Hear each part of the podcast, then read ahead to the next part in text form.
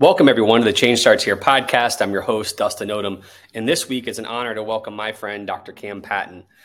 Dr. Patton has served, well, until recently, had served as the Collier superintendent for over 12 years. And I will say, as someone who's gotten a chance to visit that district for a couple of years now, the people in that district, their current superintendent who's taken over since Cam left, uh, their executive directors, their principals, their teachers are some of the most impressive educators I've ever met. And so um, I just, I'm inspired by the work that they do, the discipline thought that they bring to the work, and the passion they have for uh, education in general, but particularly the kids. And so Dr. Patton was the superintendent there for 12 years. Before that, she served many leadership roles in Miami Dade public schools. Um, and so she just has a wealth of knowledge and experience that I think is helpful for anybody. The questions that we dive into, you know, I, I like how we kind of put this on the write up, but how do you, how do education leaders create systems to achieve predictable success? So we talk quite a bit about systems in this conversation. What are the essential leadership principles that the best education leaders know to make a difference in learning every day? And most important, what lessons can people use to live life with passion and purpose to make a difference in the world of the students communities that depend on these educators? And so, uh, Cam has a really, I keep saying Cam, Dr. Patton, I feel very comfortable with uh, Dr. Patton, obviously, but Dr. Patton has a uh, really cool background in the sense of she comes from uh, a small rural town in the Northeast, uh, Midwest. Uh, she got her start working with the Bee Gees. That's a cool thing that we dive into. And uh, she's just someone who works hard and plays hard really well, has a ton of passion for this work, uh, someone you can easily connect with and talk to, and someone just with a wealth of knowledge. So it's an honor to have her on this podcast. The conversation was a lot of fun, and it's um, something that I think we can all learn from. I think our goal this year, as you've kind of learned already with the podcast, is to continue to connect with more educators, people who've had a lot of experience of successes and failures, and dive into what's made them successful. So she's someone who um, will dive in there with us. It's a great conversation. So I appreciate your uh, listening today. So enjoy it. Hope you enjoy Cam as much as I do. Dr. Patton, sorry. Um, if you subscribe, thank you for subscribing. If you haven't subscribed, please hit subscribe. And most importantly, regardless of you subscribing, if you hear Dr. Patton talk about anything that can be encouraging to people in your life today, please share it with them. That's why we have this podcast. So share it with somebody who can really use her encouragement or words of wisdom. So uh, hope you enjoy it. Thanks for listening. All right. I know, uh, Dr. Patton, that you're okay with me calling you Cam, but given the introduction I just gave you, I don't know if I feel as comfortable doing this interview calling you Cam. So you're gonna have to be okay for a bit. Me, me setting aside our friendship and calling you Dr. Patton. And so, Dr. Patton, uh, thank you for being here with us today. I appreciate you making time for us. Absolutely. Thank you so much. It's a pleasure. Yeah. So our first question is the same for everybody. Who are you and what do you love about what you do? So, who I am is a very passionate person about education. Everyone that meets me knows that they can feel it, they can see it. I had the golden opportunity to work in Miami Dade public schools for 25 years, which was then the fourth largest school system. And then the pleasure of being the superintendent here in Collier County Public Schools for 12 years. I come from a family of educators, many um, aunts, uncles, both my mom and my dad, and even a stepmom. So really been around education a lot. And I lived in five states before I came to Florida. So that was kind of unique too. And, you know, Dustin, just recently I was on a panel and someone asked, so why would people want to be a superintendent in today's world? And, you know, it's just very politically charged. And so I let him ask the question. And then I said, I'm going to tell you why, because you get the chance to move the needle with academics. Absolutely. But, and graduation rates. But the other thing you get to do is innovate and put in programs that change kids' lives. And, you know, I have that golden opportunity here with 48,000 kids and a very interesting set of demographics. And that started around 2,300 square miles is the size of our district.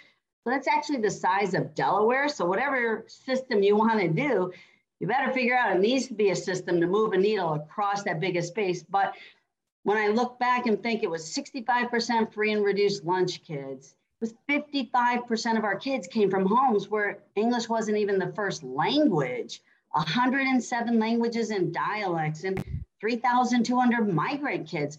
So when you get to work and improve kids' lives, we had some of our migrant kids that now have gone to Harvard. I mean, you're changing the trajectory and breaking cycles of generational poverty. And that's why it's great. You know, Dustin, that when you're the superintendent, you can lead programs like Leader in Me throughout a district and putting it in with our Connect for Success. So these kids have life skills and a sense of belonging. For 12 years to get to do that, it is just the greatest. And that's why, despite all the noise, we need great people to go into these leadership roles. Yeah, I just got off a call. It's interesting you say I, I won't I won't say who or where, but uh, it's a superintendent of a large large district, and they're they're new, and their their biggest concern right now is the leadership pipeline. One, making sure their leaders have the skill sets to be successful, but two, uh, this gentleman talked about how they have three, you know, three people getting ready to retire who are key leaders, and they're trying to figure out who's going to take those positions and who's going to fill the positions of the people that they find them in house to come in and be there. Is that a problem that you noticed uh, coming to a head later in your career? Has that always been a problem in education throughout your entire career? I think it's been a problem throughout the career, but not to the magnitude that it is now because people are stepping down rather than stepping up. Mm. And that's why, too, it's so important that leaders give that next generation opportunities and experiences. And in today's world, too, Dustin, the nice thing is there are a lot of programs out there nationally now for particular groups, whether it's women's aspiring superintendents, Latinos, urban superintendents where there are holes those programs didn't exist back 15 years ago you know so i also have to hold out hope that there's also more um, life-saving rings that we can start giving people and introducing to them ahead of time and you don't have to wait until they're in that second seat recognize that talent and push them along, give them more opportunities for them to be successful. Not do your job, but giving them opportunities provides those avenues to create the pipelines. Well, how can you give us a little bit of uh, insight to your background, like the opportunities you had? Because you know you got a chance to be, you said, 25 years in Miami Dade. I think most of the country knows about Miami Dade, but they don't know what it's like to be in that system. They don't know the unique challenges that you had to face every day. And they certainly don't know what it's like to navigate a career path as you grow. So I'm curious, how did you choose it? What did you learn what challenge did you fight along the way? And then how did you get your opportunities to to grow as a leader there? So um, I came into Miami Dade from a very unique, non-traditional pathway. That's for sure. and That's why rarely, Dustin, do I even talk about it because once people hear about this, they're like, "I don't really care what you did in education, you know, for 35 yeah. years. We really care to hear about the famous Bee Gees." So what happened to Dustin? Just to walk you into how I got to Miami Dade is that I went to Messiah College. Now it's Messiah University, as we have graduate programs. Very proud of that um, and was an elementary education major. So obviously the natural assumption is you're going right into teaching. But this was in Pennsylvania. This was in the mid 80s with Julie McCoy and the Love Boat and all those great shows and all, all these fun careers that are out there. But in the meantime, it's the exact opposite of where we are now. There were no teaching jobs. So the average pathway was you went to work at a mall for two years or some hourly job around town and then you substituted on those other days. And after about your second year, you could get a permanent slot. Well, that just wasn't in my cards. I'm like, I just don't think that's what I want to do. So uh, the great thing about Messiah College is they had a career counseling, which was pretty bold to go and do when you're a senior and you're kind of well known on the campus and like you're going to career counseling. And I had to tell people, you don't need to tell everybody about it, but I'm glad I did because the great thing also about Messiah is wonderful people, take your heart. So someone in that small group of six found me an overseas maid agency address that also worked for families. I'm like, what? What the heck? So I apply and they tell me about a job in Carmel. I'm like, yeah, that's like the other side of the country. Never really been there. I said, I'll go lifeguard one more summer. If I don't get a permanent job, we'll come back. The day I told them no, they're like, oh, hey, they called back and they said, we just got a call from one of the Bee Gees. Would you be interested in working for them? Well, now who's going to say, yeah, no? So, I'm in. You, I'm in.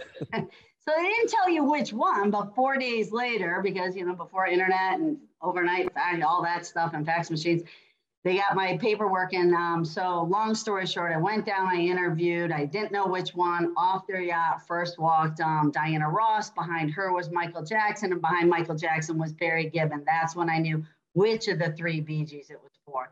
So it really worked out well. I loved it. I got to live in their beautiful home in Miami Beach. We spent the summers over in their England home. Fantastic. They were so wonderful that even after I started my career in education, they brought me back to do a world tour.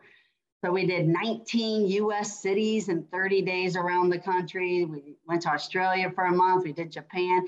So very unique way. And just as the side note, they've still been fabulous. When we have a hurricane, they're like, hey, we have the last plane. Do you need to come and fly out? Like, yeah, no, we're not going to leave 40, you know, 18,000 people in shelters. And even at my really wonderful celebration two weeks ago, although they couldn't come, just sent the most lovely note that someone read on their back. So great people. So that's step A of how I got into it. And that's then um, I would tell you too, I think my pathway within Miami Dade is more of the traditional, started right teaching, but I also always wanted to see more and do more. So I taught elementary, but in the summers, I would teach the gifted at middle schools, high schools, just to see the different levels.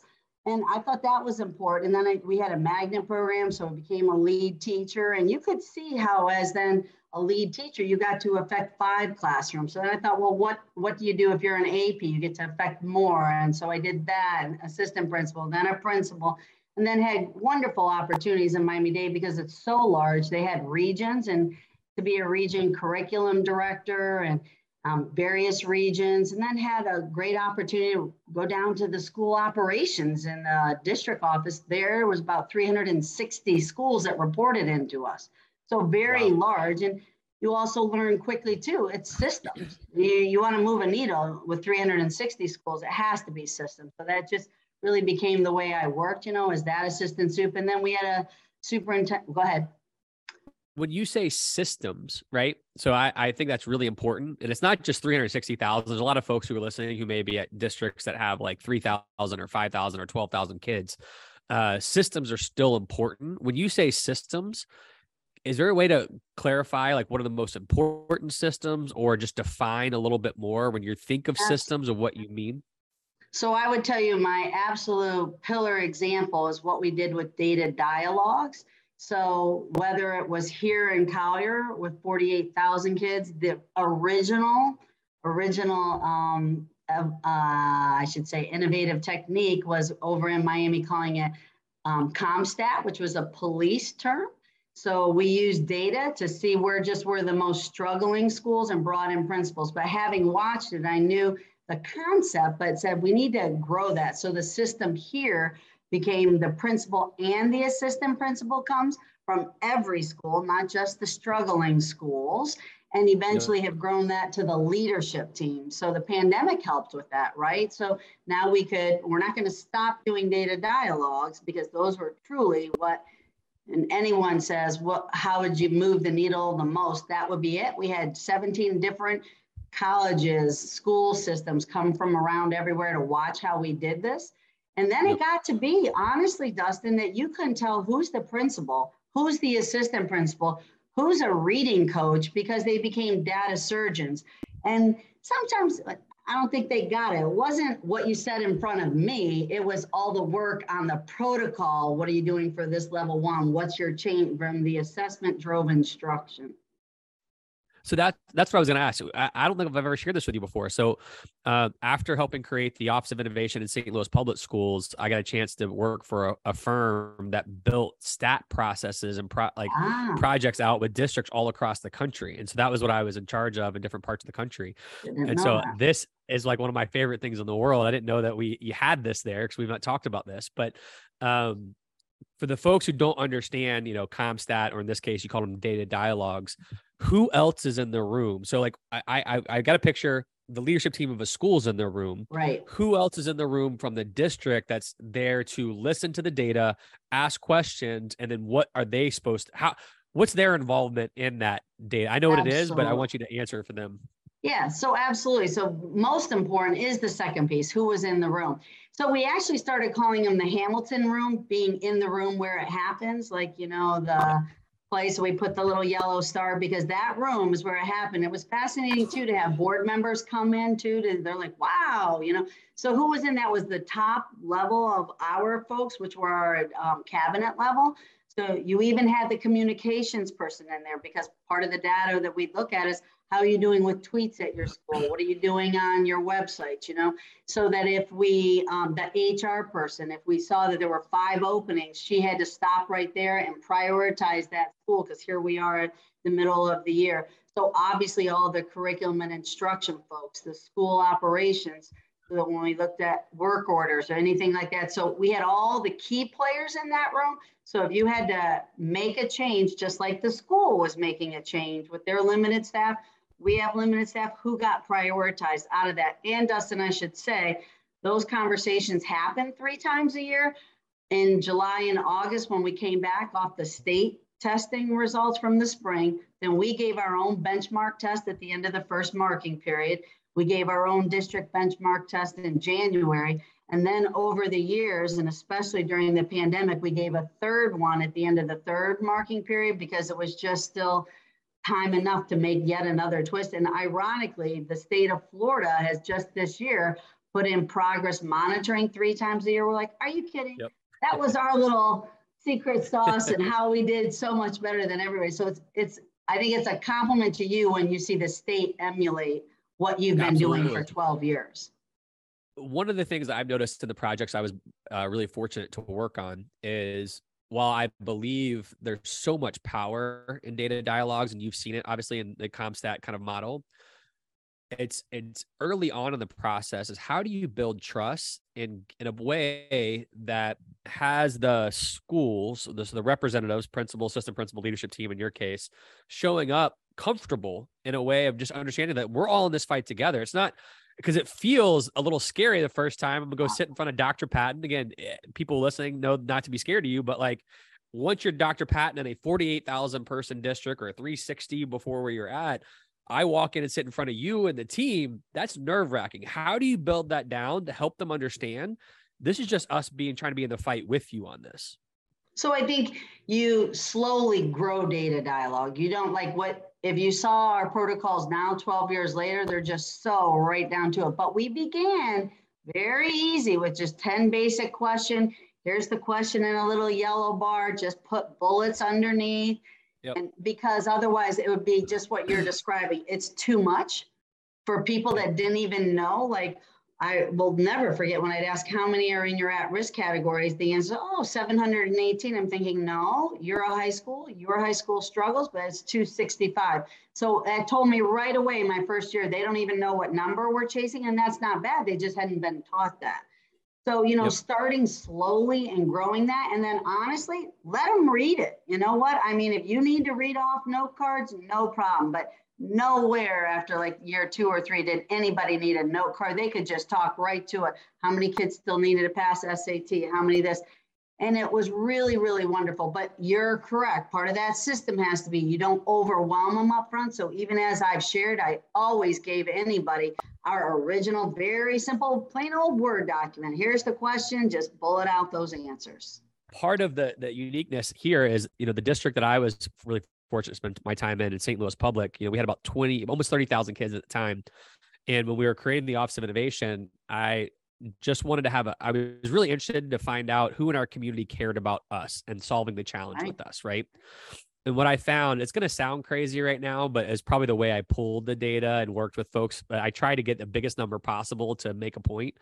And I think we've determined it was like 700 nonprofit type entities. We're go. trying to work with our schools all throughout, work with us, work somehow they're trying to like fix the problem we're trying to fix. But they're all doing it and they're silos. Exactly. And so step one for our superintendent was trying to figure out how to get them in a room and get them talking do you find that to be like when you think about the first three things you can do as a new soup is that one of the keys of coming in and like get rallying the troops to focus on your Absolutely. And now, you know, even 12 years later, the term collective impact was not really known then, you know, it was not a buzzword. It is now. So now as a superintendent, when you walk in, and Dustin, you said the word I was going to mention. I could not believe that people would actually say right to my face, not like behind my back in that first year, well, you'll see, we all work in our silos. Like, well, that's not happening anymore. I mean, almost like to a point of pride because these are our donors. And I get it, it's a very big philanthropic town, but your donors need data and to be able to show what they're done when we all work together. There is still space for your niche of whatever that is, but pulling them together. So, you know, again, I'd advise anyone that's going into a situation where you don't have a collective impact, make that one of your top priorities. And another one we did not have. So by year two, I figured out at the end of year one, we have no person in the district other than me running around trying to meet all these people. So we immediately hired a community engagement person that came from the nonprofit world. So she already had a zillion connections in the community. She taught us how do nonprofits think so that we Yep. could help get them their philanthropic dollars and provide opportunities. And so that is something, you know, again, wish I'd have had that tool ahead of time, but certainly help others learn. That's an important tool to use. That's great. All right. Uh, I think you have one or two more principles. Yeah, so two more quick ones. So the third one is just be passionate. And I know it sounds like just two easy words, but one thing is true is that people love passionate people. They absolutely will see when you walk in them, oh, I want to go talk to them.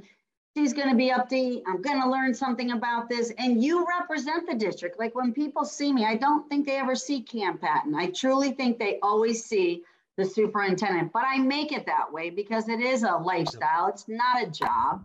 And passionate people, I think even like the Bee Gees, I'm sure they brought me back for the world tour because of the passion I had when I did that job for their kids. And the second example I would give you is that I had the opportunity to teach 10 years adjunct professor for a university. So had, you know, to pay your master's degree and your doctorate, all that stuff. So it was great, undergraduate, graduate, doctorate, all these classes. And then they called and said, oh, would you work in another location? I'm like, no, are you kidding? I'm not driving somewhere else. Like, how about in the Bahamas? So I had the opportunity to go teach two years, learn a different culture, how education works, but have a lot of fun too, and learn to trapeze and all this stuff. But when I went back and asked, how'd you pick me? They said, because so many of my evaluations from the students used the word, she's so passionate. So be passionate. People pick that out. And sometimes something goes wrong, people cut you a break because they know you're trying as hard as you can. I appreciate that. That's great. All right. And the one. fourth one, so inspire. So people expect a superintendent to be inspiring. There's no question. That is part of your job is to inspire people. But make sure you are inspired internally. So what makes you inspired, you know, and keep that around you. So for me, it's my little souvenirs. Maybe they're $15 and under from all around I go, but they're a boatload around me in my office, at my home, because every one of them just makes me smile. I think, you know what? That was a great moment. That was a lot of fun. You know, so keep those things around you. And for me, so it's those kind of, for me, souvenirs, and then two big posters. I always kept Lincoln and his perseverance, where he just read all of his, you know, hurdles that he had to overcome. And then Thomas Jefferson's principles about, you know, in matters of style, swim with the current, matters of principle, stand like a rock. Because you do have to own, you know, most days you swim as a leader, but some days you have to stand like a rock and be willing to do it. Yeah. Uh, I feel like uh, back to the swimming and rock. I feel like now superintendents are more Ah. under attack than ever. And I've I've used this quote a few times to the top superintendents. But uh, I remember my mentor calling me one day, and I was like, "How?" Or you know, I just checking in with him. He called me back, said, "You know, today I got a chance to make the best worst decision I've made in my career because every day I make a decision, I tick off half the people without even trying." And so. How how do you help encourage superintendents who are kind of in that space right now that you know are like do i want to feel that way every day or do i want to quit? Not quit do i want to retire and find something new? Quit's very terrible to say about it but how would you encourage them to stay in the fight? So I'd encourage them to stay in the fight to say, keep thinking about why you went into this, the difference that you've already made, and don't let that noise disrupt you. If you don't consciously go after your next innovative moment, you'll drown in the negativism. So keeping your eye on something that's positive that you're working toward, keep some people around you asking, how we doing on that project? If there's so much noise, delegate what you normally would innovate to someone else and let them keep that moving forward and give you those updates because that noise might take a little more of your time. But don't get lost in the noise. See that light at the end of the tunnel and know that you can make that difference and keep on that. That's awesome. Well, Cam, I know that you recently retired uh, from the public sector per se, from the, the superintendent role, which is interesting because I think the average superintendent is like a two to three year uh, term, and you were there 12 years and then 25 in a massive district before where people probably leave in droves. And so, what's what's next for you? What are what are the big opportunities that you're really proud and excited about uh, jumping into right now? So um, big opportunities, as I'm calling them now, chapter two, right? second yeah. chapter, I turn that page in the book. So it's um, Patton Solutions, an education consultant company. And so um, obviously working to help solve people's problems and just um, present some passion and ideas that are out there, but also um, doing a lot of speaking on different national topics and also going to be writing a book, co-authoring a book around workforce development because boy, look at every chamber, everybody's with that. Oh, we need employees, we need them skills based, you know, that idea of certifications and industry certs. And to be honest, Dustin, we hired for the first time ever a year ago a programmer right out of our technical college, not a four-year degree person. He started at 55,000 in one year. I mean, we have to look at education a little differently watching what's going to happen with AI and artificial intelligence and how that's going to be. So it's exciting to help, in particular, also superintendents try and navigate some of these, you know, very unusual times, you know, that they're in. So to be able to offer a plethora of services for folks is really it's a great way to give back, right? Paying it, give back or pay it forward, however you want to look at it. And that's an important part of who I am. Well, I think um, I, I, hope as people listen to this, they understand that if nothing else, you are passionate and you are direct, and so you'll give your real opinions. And so when I think about a person or entity I want to partner with, like you said, I want to partner with passionate people who are direct and honest and give feedback. Maybe not always what I want to hear, but right. just here's here's the facts and I'm in the fight with you. So that's me. Like I'm not leaving, but uh, I, am just excited to see where chapter two takes you. There's a book that uh, uh, Dr. Covey's oldest daughter just co-authored with him, you know, post-mortem for him about live life in crescendo. And I feel like you call it chapter two. And I just see it just means your best work is always ahead of you. And so I'm just really excited to see what that is for you. And before we do, I've got four quick questions. Can you humor me for a second? I'll sure try. I know you and I, generally speaking, will stay out later than we need to. So uh, I will do my oh, best to wrap it up. Conversations in that way, you know. Yeah. so, uh, first question is: What habit or discipline do you use on a daily or weekly basis to help you be the best version of Dr. Patton? So for me, it's actually uh, Covey habit. For me, it's putting first things first. It's that idea of that forward momentum and keeping your eye, like we just talked about, on innovation. And when things become urgent, delegate them. And the reality is, you're growing leaders, letting them handle things. You check on them, but don't take your eye off innovation. So to me, it's that forward momentum, not behind, like you said too. These these are supposed to be quick, but you and I are two peas in a pod when it comes to rabbits. No, no, no, no. The quick part is you did great. I'm about to ruin it. The ruining part is how do you help people figure out how to delegate? Because I find a lot of great leaders, even myself, and I'm not in that great leader category, but I find myself struggle to delegate sometimes because I feel like I don't want to burden them. I think they're working hard enough. How, how do you help with people's mindsets who struggle with delegation? So I what I had to do for myself because I'm the same way, you know, I can do it the best. Well, other people can too. So that compromise to me is let them do it, but you check it. have them come back in for a couple of checkpoints, you know, because I never let it out the door. And the reality is they got better and better at doing whether it's a communication out to the newspaper that's on a big issue right now.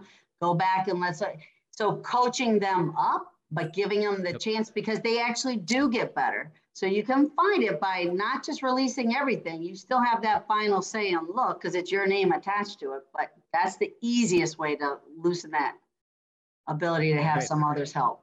My third question is based on my man here, Luke. Uh, he, we are all obsessed with baseball. I know this episode won't come out until uh, a while from now, but this is opening day of baseball here, and uh, the St. Louis Cardinals are everything. And his favorite question to ask anybody about music right now is, "What would your walk-up song be?" Now, again, for those of you who don't know baseball that well, walk-up songs are what plays when a player walks up to go hit.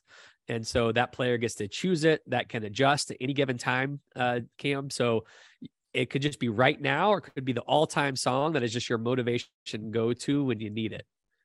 So I really love One Republic's Connection song because I think that really defines who I am. I'm a very big connector, and my life has been enriched because I know so many people.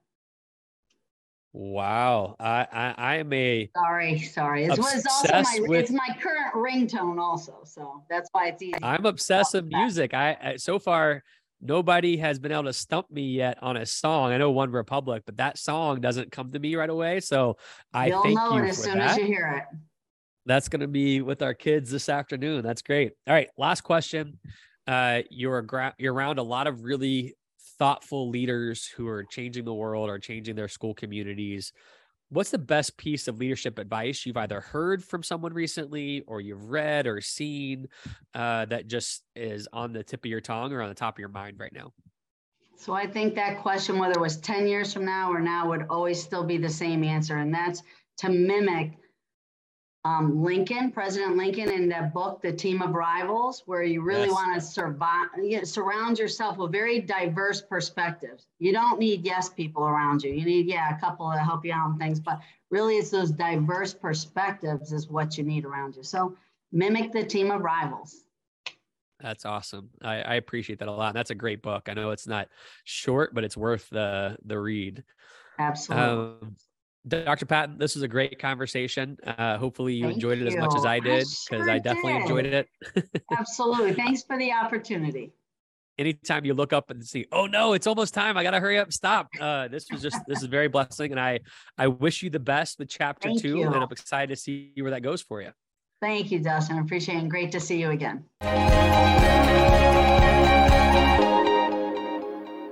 Please support us by subscribing to our YouTube channel uh, podcasts on Apple or Spotify and help us celebrate the beautiful, messy work of shaping human potential.